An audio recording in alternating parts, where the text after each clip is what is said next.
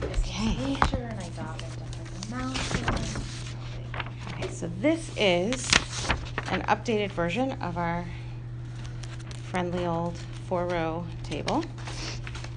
There's a spare. Okay, a little organizing to do here. This is really very exciting to get back to shear, but you know what? Like, also means I got to get back to it.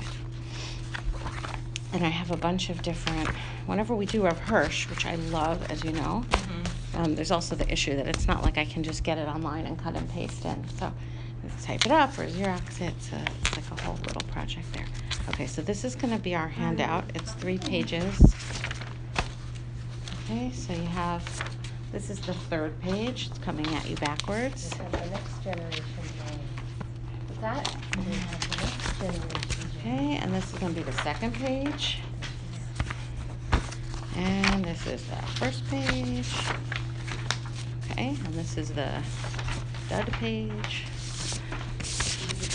It's just 1 page, I'm sorry. It will be 3 pages. It's a stack of the same page. Right. Okay, and this was the updated version that we're using now for Shema of the 4-row table. I didn't copy this because we're running so late, so... This is the same 4-row table without the detail, but with the Beis HaMikdash outline. But we're fairly familiar with that. See, that will figure that out instantly. Okay. All right. I think that's all I have for the hand. Okay, that's all we're doing for handouts, so that's fine. And then I have this one other handout, which is the self-appraisal. Okay, so we notice with the brachos going into Shema, okay, because we're in our introduction to Shema here. There is a theme, and the theme goes like this. I just want you to know I prepared 3 different outlines for Shir today, okay? They're not exactly overlapping, so I may jump from one topic to another just because I really prepared this as 3 different outlines, and each time I was like, oh, wait, I'm going to do that, and then so... That was the kind of preparation it was. That's what happens when there's so much good stuff you don't know where to focus. It's like sheer preparation, ADD. Okay, right? I could do this, and I could do that, and I could do the next thing. Okay, so we have 3 brachos leading into Shema. The first bracha is Baruch Ato Hashem, Elokeinu Melech HaOlam, Yotzer Or Uvorei Chosheck, Oseh Shalom Uvorei Es Hakol. You are the source of all bracha, Hashem, our Lord, King of the universe, Yotzer Or, who forms light, which is already an interesting concept because light is very unformed, right? And Yetzirah is formation of something. So the Bria of it is the creation of it in potential and perhaps even in its material, but unshaped form, like clay that's a lump. Yetzirah is shaping the clay into the form it's going to take, and Asiya would be maybe firing it so that now it is firmly committed to the shape it has been given. So Yotzer Or, who forms light, Uvorei Chosheck, and creates dark. Now that I'm noticing this, I'm really puzzled, okay? Because you should have Borei Or and Yotzer Chosheck maybe. This is very strange, but okay. Yotzer Or Uvorei Chosheck, who forms light and creates dark. I think of a possible answer to the question I just asked, but it's off topic for us. Oseh Shalom. Sorry? I was also thinking that. Okay. I was like, that's so cool. So we'll have to talk that out after. Yeah, to figure that out. Oseh Shalom, who makes shalom, Uvorei Es Hakol, and creates everything. Now, one thing you were meant to know, we come across this a lot, right? Chazal assumed that if they wrote something, you would take the hint or you would draw the correlation. The words would remind you of something. Okay, that's what happens over here also. This is a paraphrase of a pasuk. Now that's a little unusual. Normally, Chazal will excerpt from a pasuk. So they'll either give you the whole pasuk or they'll take a piece of a pasuk, the Anshe Knesset Hagadola, put it together to make the davening. And we know the fact that they take from psukim is not unusual. They would much rather take from psukim than put any new words. Right? New words, that's scary. Mm-hmm. Words are powerful things. And who says that what you're going to say will be exactly, right? If you take it from a pasuk, especially from a navi, right? Then, David HaMelech in particular, then you know you're getting something that is exactly shaped properly, thought through on all the different levels, the mystical levels, the simple levels, but they don't normally change it. Which is why you're even extra, like thinking about how it's changed with the, like Yotzer Or. Yotzer Or, yeah. You could ask these questions in davening because they're anyway psukim.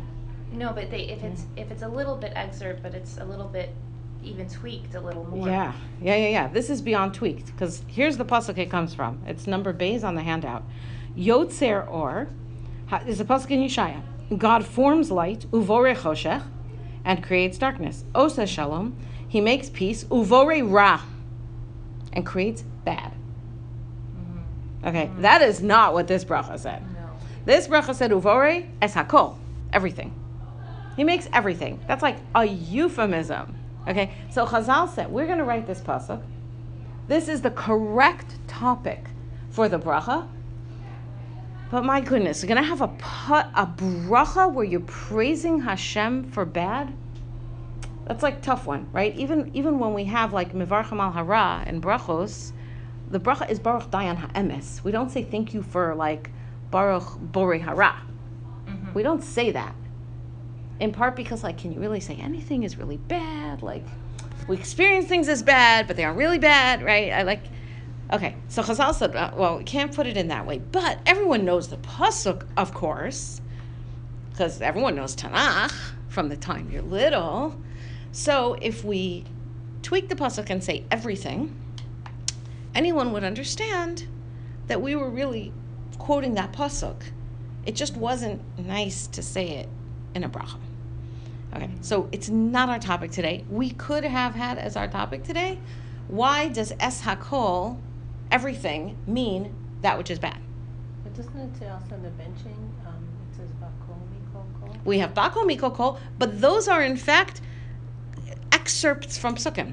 The word Bakol, Vayivarach Hashem es Avram, Bakol, right? So he had Bakol. So it's a one-word excerpt from a Pasuk. And Mikol is a one-word excerpt from a Pasuk about Yitzchak. And Kol, Yaakov said, Yesh li Kol. Right. So it's a one-word excerpt from, but it's an excerpt. It's a direct taking out. And even if you would have a tweak like the addition of a Vav or a Mem or a Beis just to like connect it into the grammar of the blessing, it wouldn't be so puzzling. This is an actual word change that changes the meaning, and yet it's meant to refer to the Pasuk. So I'll just say, because it's not our topic, I'll just point out that Es Hakol, everything, it's not just that it's a euphemism for bad. Like, oh, everything, I won't specify what. No, the word kol specifically means everything.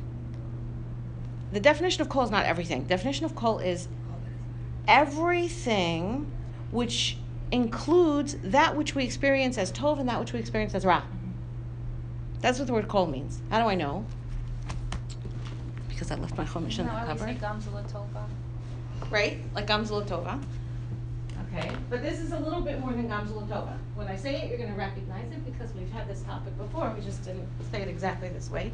And a few years ago, I did it as a shiur for before Shavuos. So how do I know that kol refers to everything, that which is good and that which is bad? Because in Brachos, it's very handy-dandy that a bishop somewhere numbered the Torah into chapters and verses, but he did make some very strange choices. Okay. Vayar Elokim es kol asher asa. This is the last pasuk in the first parak of Bereshis. God saw everything that he had done as kol asher asa, the kol that he had made. Vehine tov meod, and behold, it was very good. Vayi'er vayivoker yom hashishi. It was evening and it was morning, the sixth day. And we say, wait, this says it's tov me'od. Through the last 6 days, it's been saying tov. Vayar Elokim ki tov. God saw it was good. What's tov me'od? Very good. Meaning it's good, and me'od means with effort. So you put an extra effort into it, you get something that's what we call very, right? Put more into it. What's very good? The kol that he made. What's the kol that he made? Well, what was the last thing he just made? Man. People. Okay, so now Okay, I think Rashi brings it. I'm just not sure if he brings it right here. Let's see. That's when bad gets in. Yes. Yes. Hashem created man, and in the creation of man, actually, it's over here in Beis. You have. This is the Yetzer Hara. Hang on, where's the Tov Ma'od? One when we get to have choice, we can make a good one or a bad one. Nasa Adam, Bittal Menu. I'm just not putting my finger on it. Okay, never mind. I won't worry about it. With the creation of man, we have the creation of the Yetzer Hara. We have the creation of death. We have the creation of sin. We have the creation of sleep. We have the creation of everything that is bad.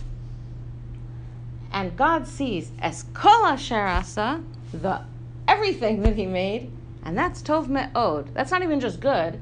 That's very good. That's good with effort. Because, by golly, it takes effort to get good through that. Right. Okay, so this is not our topic, so we're not going to explore it in a deep way, but it's familiar. We've seen this before. Okay, that's what kol means, and that is consistent in Torah. The word kol means everything.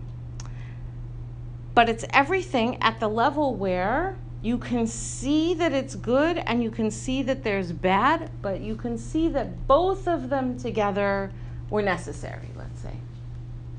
Okay? There's different levels you can see things, and we're going to touch on that a little bit today. That's kind of our topic, although not directly, but it's a similar pattern. So there are situations where you can see that there's good. Baruch Hashem hatova hametiv. You can see things and they're bad. You experience them as bad. Baruch Dayan Ha'emes. There's possibility of seeing that there's good and there's bad, and they're both necessary to create the whole. A synthesis. The word kol adds up to 50, 49 days plus 1 to Shavuos. That's why it's a pre-Shavuos shir, where you have the first 33 days, and then you have the 17 days, that's the tov, and the first 33 days, that's the ra, okay, and the Sfiras HaOmer, and all together you get to Shavuos. It's this idea that Shalom, hello, Mazel Tov, is a harmony, is a piece that's created of opposing and differing forces. Okay, Shalom is not the peacefulness that you have from everybody being the same. Shalom is the peace that is created from putting together all the different forces that people have. That's all Kol. Okay, that's Kol. Kol is everything, but you can see that it was created through needing the good and needing the bad. There's other levels you could see everything. See everything as Tov. Or Tov Me'od. That's a higher level. That's where you see that there are some things that were experienced on our side as good, and some things that are experienced on our side as bad, and really it was all good. That's also a possible way to see things, very high level. Okay? This is part of what we have to work on in Shema, though, if you think about it. Because what do we say? Hashem, Midas Arachamim, Elokeinu, Midas Adin, Hashem Echad. So this, Borei, Yotzer Or, Uvorei Chosheck, Hashem creates light, Hashem creates dark, Oseh Shalom, and makes Shalom, meaning a harmony of differing forces, Uvorei Es Hakol, and creates everything. They didn't just take a pasuk and say, well, we don't want to say this, we're going to say that.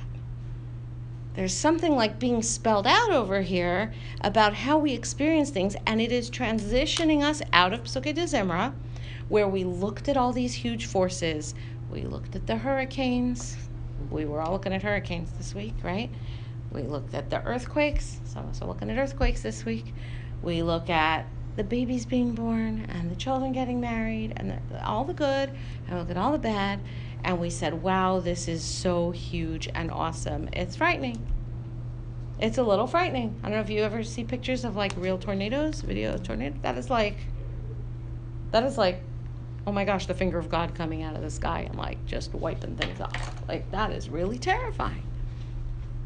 Okay, so I am in awe. On the other hand, to the extent that I recognize that is God's finger, that is God's hand, so to speak, nothing else gonna scare me, right? I'm just in God's hands. That's a good place to be. Not always perfectly comfortable, but a very good place to be.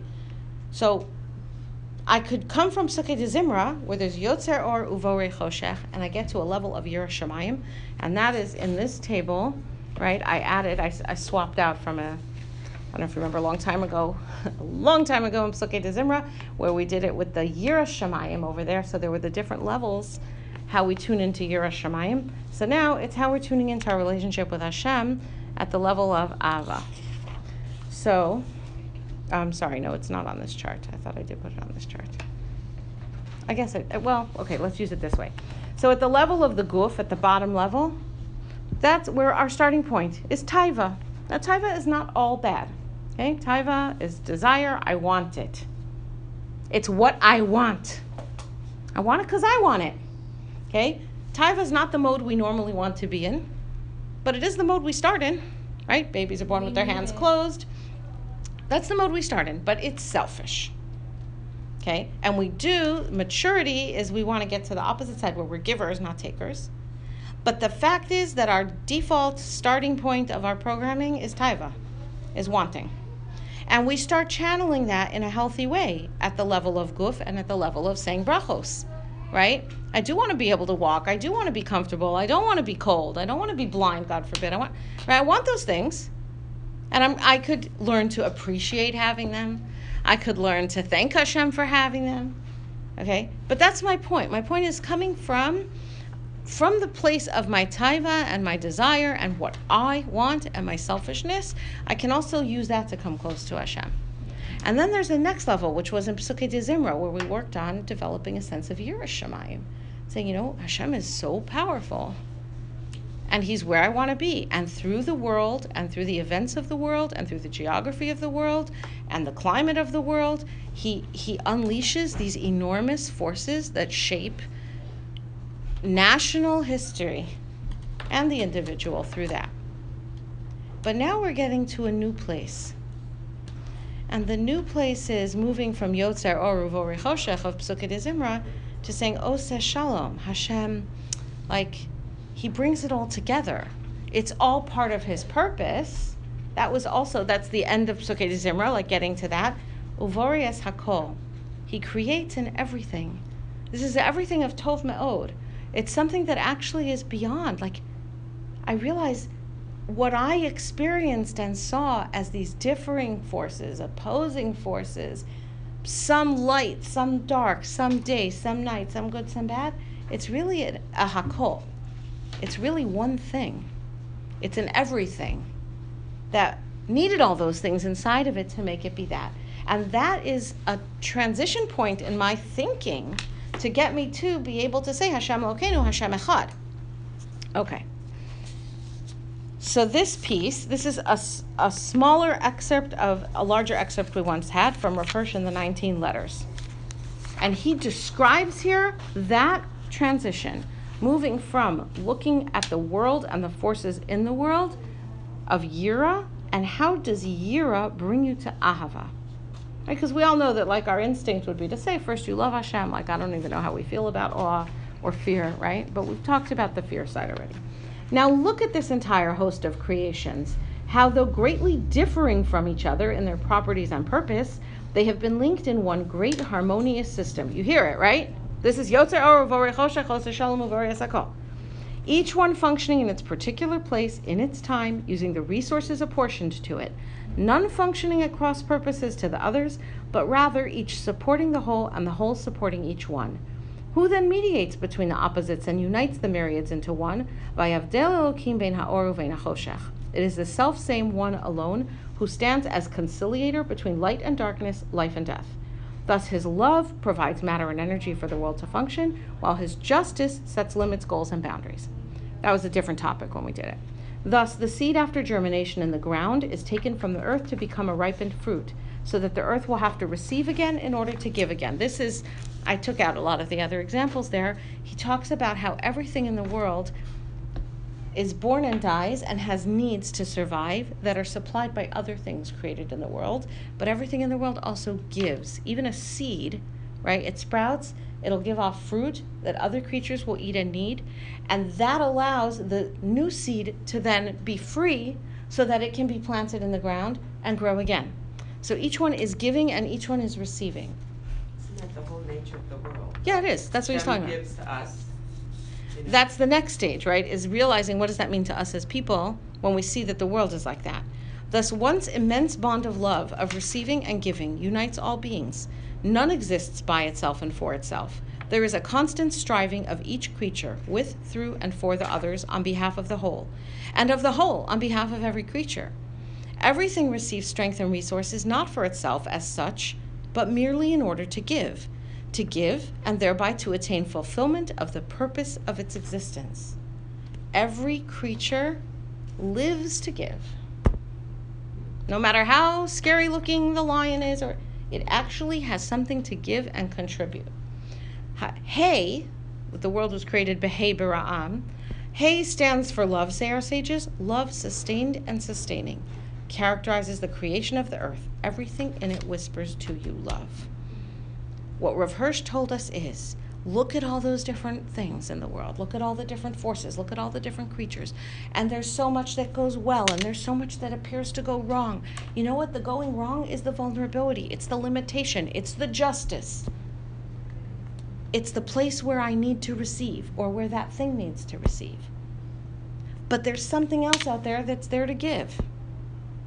So really, if I look at even justice and strictness and pain and difficulty, what I see is that it is an expression of love. It is a function of love. In order for the world to be a world of creations that give and love, there must be the need to receive. We've seen this idea in many places in Rav Hirsch. It's a fundamental. He says it with the clothes, that Hashem clothed Adam and Chava. And then he talks about the nature of tzedakah and chesed and how we're supposed to emulate Hashem. And not that we would wish there to be poverty and pain and need for chesed, but he says if it weren't there, what would our lives have value as? If no one needed us. He's not limiting it to people. He's saying every single thing in creation, Hashem created out of love, and the greatest love is giving the capacity to give love. That everything is created to be able to give. So everything is also created with a need. There's not just like this one class of things that need and everybody else gives to it. Everybody needs and everybody gives. Okay, now, when we look at the creation of mankind, if we want to know, so what does man give? What do we have to offer? If every creation has things that it needs and things that it gives, then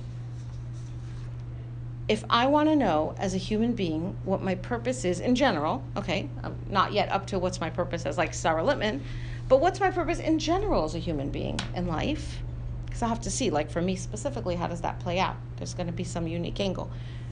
But in the big picture, as a human, why am I here? So then I say, okay, well, let me see what the answer is to give. Okay, what am I supposed to give? So if I want to know the answer to that, I have to say, well, what did Hashem provide me with to give? So then I look in the Chumash at the creation of man. Vayitzer. Did I bring the Pasuk? Yeah, it's number Zion. Vayitzer Hashem Elokim es ha'adam. Hashem formed the man, afar min, the human, afar min ha'adama, of dust of the earth. Vayipach va'apav nishmas chayim. He blew into his nostrils a living soul. Vayhi ha'adam lenefesh chaya, and man became a living soul. And Rashi says, let's just jump straight down to the second Rashi. Lenefesh chaya, a living soul. Af behem v'chaya nikru nefesh chaya. You could also call animals living souls. I mean, because a nefesh, it's the neshama, Rashi's not questioning. Nishmas chayim, he's not questioning, because neshama, that's uniquely human.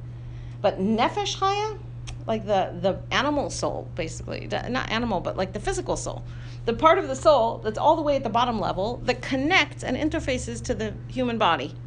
Okay? That, like, it's almost like, the Pasuk was like saying, like, man got a neshama, and now he really could be a living soul, a living creature.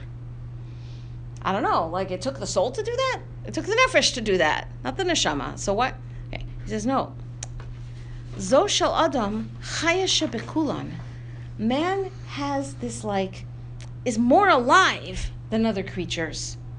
Shenitosef bo, because there was added to him, in addition, Dea v'dibur, when Hashem gave a nishmas chaim to the human, he was giving us something that made us unique and different. And now, yeah, we're a nefesh chaya, we're a living creature like other living creatures, but we're not, we're a very living creature.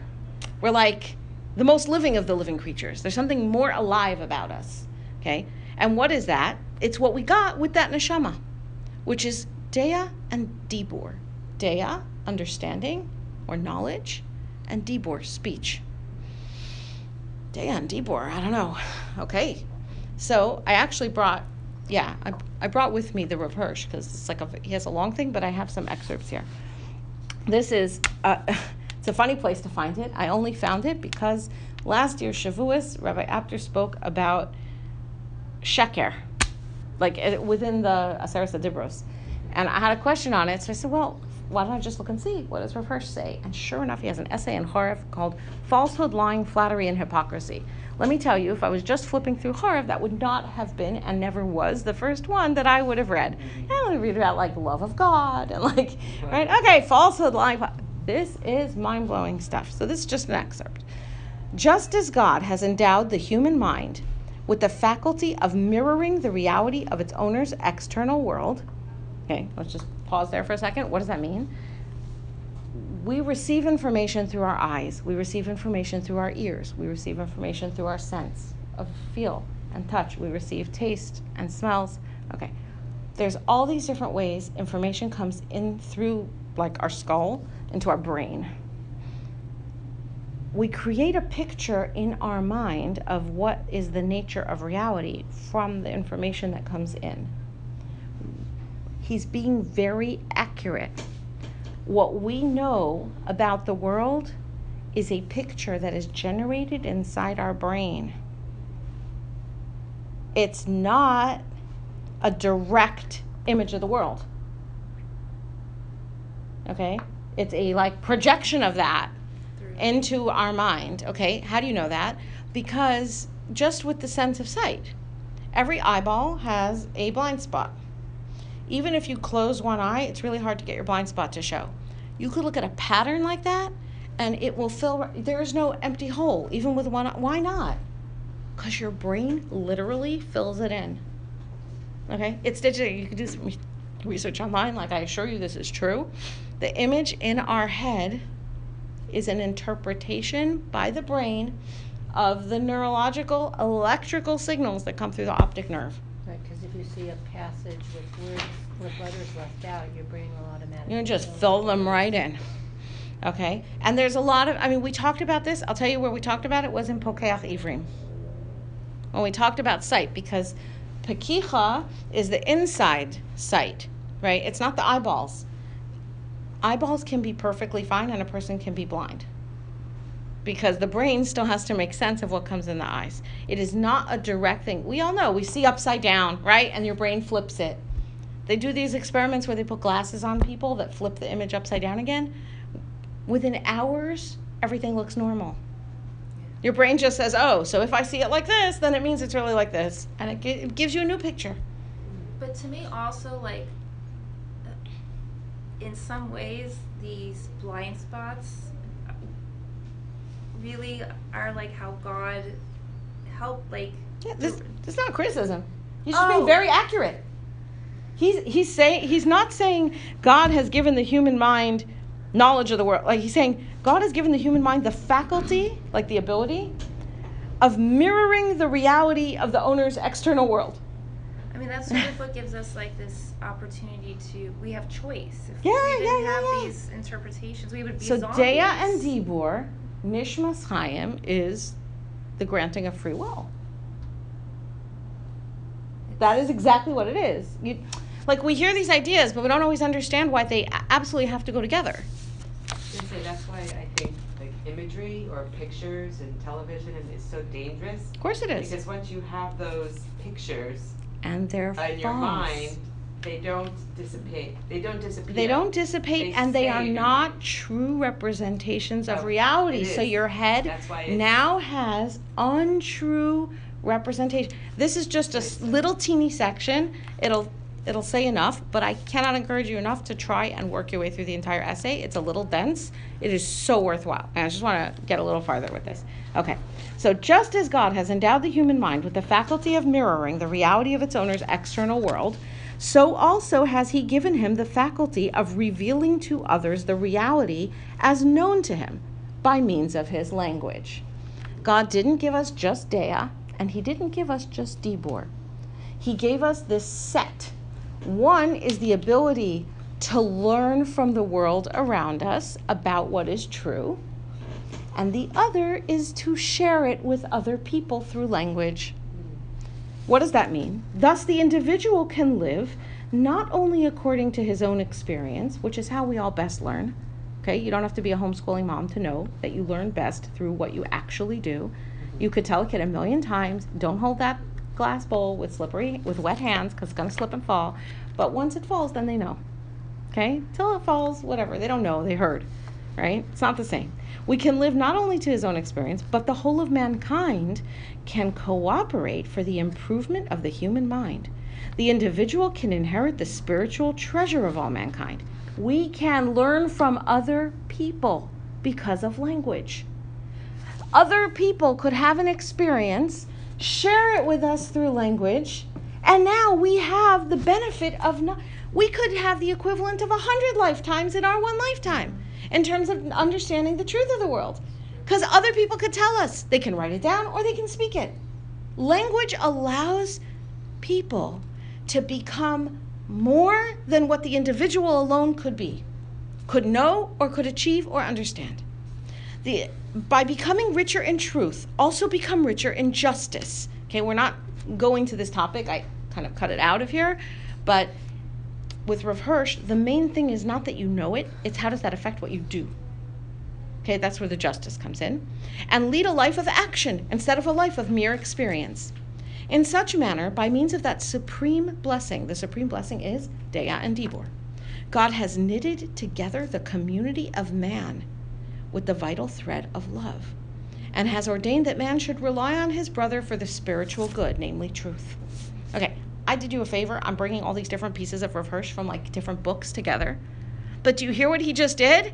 He told us everything in the universe was created with the need to receive and the ability to give. What do human beings receive and give? Knowledge. Knowledge of the truth. As we experience it, we share what we know, and we learn from others from what they know. And this creates humanity. It binds us together. Okay, I don't think we're going to get to it today, but he has an essay in Horeb on love, and he talks about how do we love other people. We have to see the other person as necessary for our good. If that person weren't here, my life would be bad. I would be missing something. This is an easy thing. If I understand that this person knows something I don't know. Yeah, he's a stoned, homeless guy living behind a bush, creeping my children out. But there is something about life that he has seen, experienced, and knows that I don't know, that he could teach me. I could see that in him. He's a member of mankind. What about the aspect of compassion? That's something that was also given to us with the Neshama. It's a different, I don't know if it was given Dafka with the Neshama. I'm just saying, like, that's an emulation of Hashem. Mahu chanun afatah chanun, mahu rachum afatah rachum. That's an avoda. But the tool we've been given here is Dea and Dibur. This is in the creation of man, we see this is what he was created with, because this is what his special role is. Okay, that also means if I want to know what is my purpose in life, at some level, it's knowing and giving that over. Knowing and speaking. That has different ways it plays out. Okay? Knowing could be Torah. Speaking could be prayer. Could be Torah and Tefillah. Like our own Mesorah or something? Our own knowledge. We have stuff to share. Yeah. There's stuff we know and share. Okay.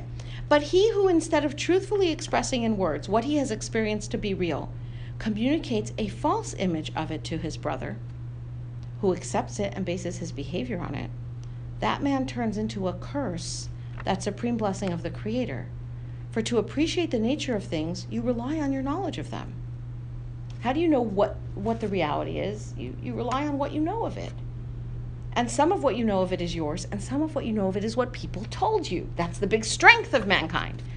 But if somebody deceives you about their true nature, he robs you of a support or causes you to lean on support that's insecure. Now you have knowledge that you think is knowledge in your head that's wrong. And you're going to base your actions on it or make decisions based on that knowledge. And it's based on something that's false. By stealing from another directly something precious, truth. Okay? When you lie to someone, you steal the truth from them. And indirectly, the most precious thing, justice. You're also stealing their ability to make good choices based on the knowledge. That's the bechira. But it's based on faulty knowledge. The liar also kills himself spiritually. This is very strong stuff. He extinguishes in himself that divine spark, which alone makes of him a human being created for the benefit of his fellow man. Can you tell that to like the New York Times? And the Wall Street Journal? Listening. They're not going to listen. Okay. Okay. You understand that like this is a whole topic, by the way. The issue of the world we live in. I'm not talking about being from. I'm not talking about. It's not even to the level of being Jewish. If you excuse me, like, okay, the issues that we have living in a world. You know, we thought internet's a problem because of addiction, or it separates people from their family because it's like very all-encompassing, or it's time wasting, or it's pornographic. There's this issue of fake news has opened up a whole world that was always, it was true already with media in general, like you said, okay? How much time are we spending in a place, virtual or real, where the information and knowledge that is surrounding us is untrue? And what does that do to us? And what if we give it over to somebody else or make decisions based on that? If God created us with the main human feature is the Dea and the Dibur. This is how we give and benefit other people to the maximum, and we corrupt it through falsehood. We are literally corrupting out that which makes us human. We are rotting out our soul. It's very hard to mess up a soul. They are extremely pure, right? Like diamonds, you can't really scratch them. Using that soul's special qualities of Dea and Dibur, you get, it's a big problem. It's a very big problem. Okay. Self-appraisal.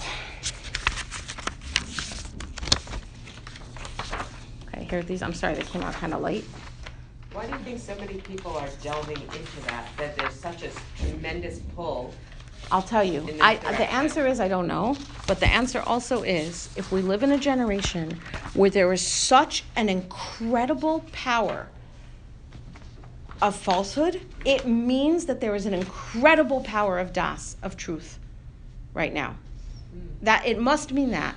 Now, you know, we always want to know that Mashiach can come at any moment, but the major quality, it's hinted to in that essay, the major characteristic, or the major thing that will characterize the Messianic era is Umalaha Aretz Dea Es Hashem. The whole world will be filled of the knowledge of God, of that truth. That is when all of mankind, right? We want a rectification of the sin of Adam Harishon, eating from the Eitz Hadas, okay? That rectification comes when all of Adam's children and descendants, he's one person, now he's split into 5 billion people or however many there are, okay? When all of us unite our knowledge together, and that's a true knowledge of God, now you have all of mankind again. Okay, all of mankind used to be one. I have all of mankind again united in knowledge of God and able to speak that out and sing that out. That's a Messianic era. That's impossible. How is that impossible? Because there's so many of us and there's so many different opinions. Right. That's the miracle of the Messianic era. And it's not that all of us will see the same. Remember, the Shalom is not when everyone sees the same thing. It's that all of us have a different angle on it. And if you would put all those angles together, you would start to get a whole truth. We each have a piece, a sliver. And that's why that other person over there, whether I feel like I like him or not, they have something that I need. The fact that she exists is necessary for me because she's got a piece of the truth that I can't see. She's looking through a different set of eyeballs. She could be right next to me, and she could see the world slightly differently than I do and know something about the truth that I don't know. That's certainly the opposite of the existential philosophy that I exist in this world alone to create and to propagate everything that I know. Yeah, it's the opposite. Okay. Now, how does this play out then? If what I see is the godliness within a person is the das and the dea, and that is, how does that apply then if I look at myself? Okay, there is no more. I'm going to go to the second. 19. Yeah, I'm going to go to 20. Oh, 20. Even though I'd love to read all of it, just because it's late, because we start a little late. But you have the whole thing, like read it. This is a short one. So if you want to dip your toes in Horeb, this is a good one, right? The sentences are really long, but you can handle it. It's only 3 paragraphs. This appraisal of oneself as being directly subordinate to God along with all creatures is demanded of Israel as a shield against the deification. You know what? Let's go right to 21. This is awesome, and it applies beautifully to 2 parshas ago. Where's 21? It's on the right side. Okay. Sorry. Never, says Scripture, look upon sun, moon, and stars, and all the hosts of creation. Remember Pesukei DeZimra? Looking at the stars and the moon and the okay. Never look at those without thinking that it is the Lord thy God, that is the ruler and guide of your life also, who has apportioned them as distributors of power to all the peoples of the earth. So when you look at the sun and moon and stars, you don't think they have power. You know that Hashem sends power and channels power through them. That is in Pesukei DeZimra, and that's the beginning of this bracha over here. That same God has also selected you to be His people. Okay, we haven't moved to the individual quite. We move to the national level. Hashem, who sends hurricanes, who brings the ocean flooding over the land and then pulls it back again, who brings winds that can rip houses out of the ground, who brings earthquakes that can shake towns right into the sea. Okay, that God is the one who chose you. That is to say, to be in human affairs, the proclaimers of His will, you hear the Dibur, and His instrument for the education of humanity, you hear the Dea. So Jewish people are really a community of people, starting where Avraham took upon himself the role of humanity as a whole. Obviously, at the end, we hope that everyone will get there with us. That's not hope. That's what we're anticipating. Right? In the meantime, Hashem calls the Jewish people Adam, because we are taking this role on behalf of everyone. As we say, we're the Kohanim for everyone, right? We're doing this. Okay. Never forget that the most brilliant and gifted beings are only creatures of God and doers of His will, and therefore they do not stand higher than you, who have joined the company of the servants of God and performers of the divine will, bearing as your charge the light, not of the body, but of the spirit. Okay? You are human, you are Jewish, so your contribution is not physical, it's spiritual.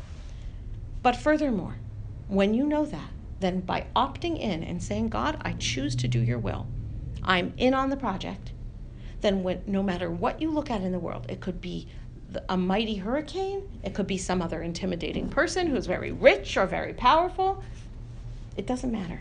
They're no better than you. You're just as good. It could be a malach, and you're not intimidated. Sorry. Okay? You're not intimidated by that. Why are you not intimidated by that? Because you're serving God with what He gave you. So am I. So am I. There is not a higher thing than that. There's also the flip side. The flip side of realizing that everything in the world was created with what it can contribute and do to serve Hashem, and knowing that in doing that, there's no... He has all kinds of halachic ramifications elsewhere in Chumash based on this principle, okay? When someone dies, there's a halacha, you're not allowed to damage your body, right? You can't scratch yourself, hurt yourself, pull your hair out. How come? You can tear your clothes, but no further, not your body. Why? Because damaging your body is a message that my life doesn't really have full value without that person. And you know what? No human being has so much value more than myself as to diminish my value to the world. It's an amazing concept. It means that to the same extent that I am obligated to value the inner value of other people, I have to see it in myself too. Okay, Young men and young women of Israel, let the consciousness of your mission penetrate you through and through. Be ever conscious that the same God who has prescribed the course of the sun and the path of the light ray, the development of the worm, has in his Torah also given you the law of your life. And with this consciousness, live in God's creation as brothers and sisters of the greatest as of the smallest. All like you, you like all, called upon to be servants of the one and only. Rejoice in this company. Then will the rolling thunder, the effulgent sun, the blade of grass that nods to you as you walk, the breeze that fans you as you passes, greet you and remind you of your task, which like theirs is to serve your God and not to fall out of their company. For indeed, if alas you misuse the gift of your freedom in order to withdraw yourself from the service of the one God, then you sink not only below the beneficent orb of the sun, but beneath the worm on which you tread, and the stone which, faithful to its duty, patiently sustains your weight. This is the point of free will. The point of free will is when you've looked at Pesukei DeZimra and you've looked at everything in creation, however big and however small, now what does that say to you? If you join them, they don't have free will, so they just serve God. They develop as he created them to develop. If you develop as you were created to develop, now you stand at the highest, you see all of creation as a brotherhood, and you are just as much at the peak as anyone else. But if you blow it, and you choose away from God's will, you're lower than everything in creation. And this is the point we reach when we come to Shema. Free will. This is so interesting too, because I don't know about other people, but for me, sometimes I got this feeling that, or this notion that the Jews are elitist. You know, that we're better, we're this, we're that. And there are many people who feel that way. And when you put this into play, it really is. You are. You have something very special. You have to look at that Tzelem Elokim in every person, right. And you have to respect their part. That's the next source. Their part, their role. The next source, right? Rabbi Akiva says, all of man is beloved because it's created in Tzelem Elokim. Yeah. It's so interesting. The Jewish people are beloved. We were given a Torah. We're God's children. So on the one hand, there is something special. That something special comes of having said thousands of years ago, Hashem, we want to help make this happen for you, even though no one else is. It matters. This really matters. And we're going to go for thousands of years, and nobody's necessarily going to appreciate it. But it's truth. It's the truth. Hashem is the truth. And Avram recognized that truth. He recognized God, and he spoke of it to others. It's Dea and Dibur. And in doing so, he became a person who was now fulfilling the purpose of humanity in the world, in this one man. And just like all of humanity is now these little tiny bits and facets of Adam Harishon, all of us Jews are bits and facets of Avraham Avinu. Why did Avraham send his, nieces and nephews to the east? Which children. Children. They were children. His children. His children. That he sent I doubt to the that east. They were babies, yeah. So, I don't know, I've heard over time and time again that these people are like, you know, the ones that are Buddhists and the ones that believe in Hinduism, that they're the children of Avraham Avinu that he sent to the east. So it'd be a little tough to see that they would come to those conclusions based on being his children, right? Those are the religions that are not yet totally on board with monotheism. So, right. That's why I'm just. But I haven't heard what you heard, so I don't know. But there is something, sometimes like. Right, sometimes they say that that's what the no, I'm no I think that the Tumma, powers of Tumma, like being in touch with spirituality, but it's Bittal, Tumma maybe. A Bittal also. There's a special woman who spent 15 years of her life in an ashram, and you don't own anything. Nothing is. You're not like this person who possesses things. You don't own anything. You realize you're Bittal. So we didn't. You are Bittal. But who says that's true? No, but what I'm saying is... Who says that? What I'm saying is, it's almost like you're a clean slate, because you're not... You don't have this notion of yourself. Look at the source of number test. I want to come back to it, but look at the source of number test, okay?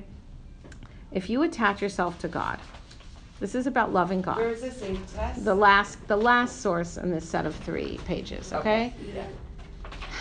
If only you could be elevated.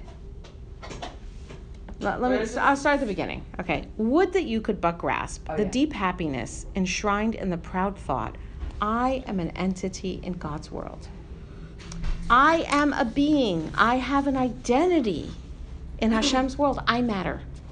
Would that from the blade of grass, meaning by observing nature, the blade of grass, the flower, and the breeze, you could learn to become imbued with the sublimeness which permeates all created things.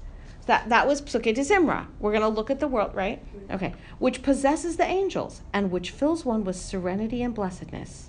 That's what the hope is, that we will transition from those observations to Shema. Would that even for a fleeting moment you occupied the place which God has allotted to you. If only you could be elevated into serenity, into a condition which absorbs your whole self and provides you with serenity only in God and in the Torah, which expounds your mission in life. Then would you cast aside your idols of silver and your idols of gold and your arch-idol pleasure and all the baubles of your age to speed to God so that you may realize yourself. You would then become one who loves God. Okay, this is talking about how do you get to Avas Hashem, which is going to be the topic of Shema. Cast them aside? Did he say that? Right? He said you'll cast aside all the silver and the gold and the pleasure. Cast them aside? No. Perhaps you would at last really grasp them. Turning the idol into an instrument, the bauble into something useful, because everything was created to serve Hashem. By devoting your whole being and energies to God and the fulfillment of His will, you would love God then with all your heart and all your soul and all your might. Everything you possess. It's not truth that we... Right. It is true that we don't actually own anything, but that comes down to the essential message of bracha, which we've talked about. Right. It's not bless me. It's may your will be implemented through me. So maybe to do that, I have to have a car and a house and food. Otherwise, I can't do it. But it's not for me. You know what the Lubavitchers say? I don't know what the Lubavitchers say. The Lubavitchers say, may you be blessed in your Ruchnias and in your Gashmias, because you should use those to serve Hashem, both of them. Right. Not instead of saying, I don't want anything, you know, I don't need those things. We're not created for that. My teacher in seminary said the day that you were born was the day Hashem realized that the world cannot exist without you. Yeah, that's an old Hasidic saying. That's beautiful. That's beautiful. Right? That's like, you hear that also, it's like a Lubavitch, they're very into birthdays for this reason. Into what? Birthdays for that reason. Oh, really? Yeah, because all kinds of really things. It's not, you don't see generally that like Jews go big on birthdays as a thing, you know? But no, in Chabad, they're into birthdays. It's a day of blessing and your opportunity to bless others. It's this concept. Yeah. This is the day that Hashem needed you and you have awareness of it. The reason why I brought this person up is because... I don't know. One of my best friends, by the way, lived in Tibet for years, like in Nepal. Like it's not, I get that. But what I'm saying is because she came, I'm saying, I think what happens is, I'm just, it's an observation, just an observation.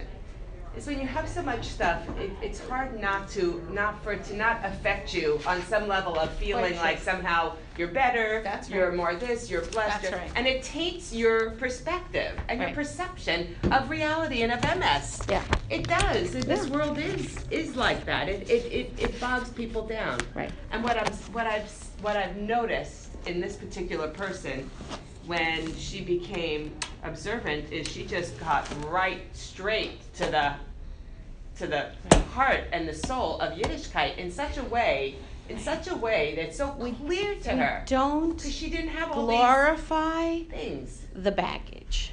Right. We don't glorify the stuff. Right. At the same time, we have to recognize that the directive we were given, and it's there in those Rashis also, the creation of man, dust of the earth. We're created of dust, and Mizbeach Adama Taseli. God says, make a Mizbeach out of the dirt for me. Who's the dirt? We are. We're the Adama, right? We're not supposed to. The Mizbeach has to be set directly upon the earth. There can't be a floor or any barrier. Why? Because you know how Mizbeach has like sort of corners that reach up beyond the top of it? It has these like corners. They're called horns. They're like, they stick, they're not horns, they're square. Okay. They're just the corners project upward farther than the rest of the sides, because that's the image of what a Mizbeach is. It's really us. It's us. We're the dust of the earth, on the earth, reaching upward and bringing holiness and dedicating it upward to heaven. We are not meant to stand separated from the earth trying to bring Kedusha down. We do not bring the spirituality down. We elevate the physicality up. Yeah. That's our role as people. Well, that's like the broader bracha. That's what everything. I mean, that's everything. Elevate, yeah. We're supposed to elevate everything that we have to give it a kedusha. That's right. And so that's a lifelong avoda, developing a healthy understanding that really my focus is entirely spiritual, but that has an implementation, that has consequences that are in the physical. Like, you got to eat. Yes.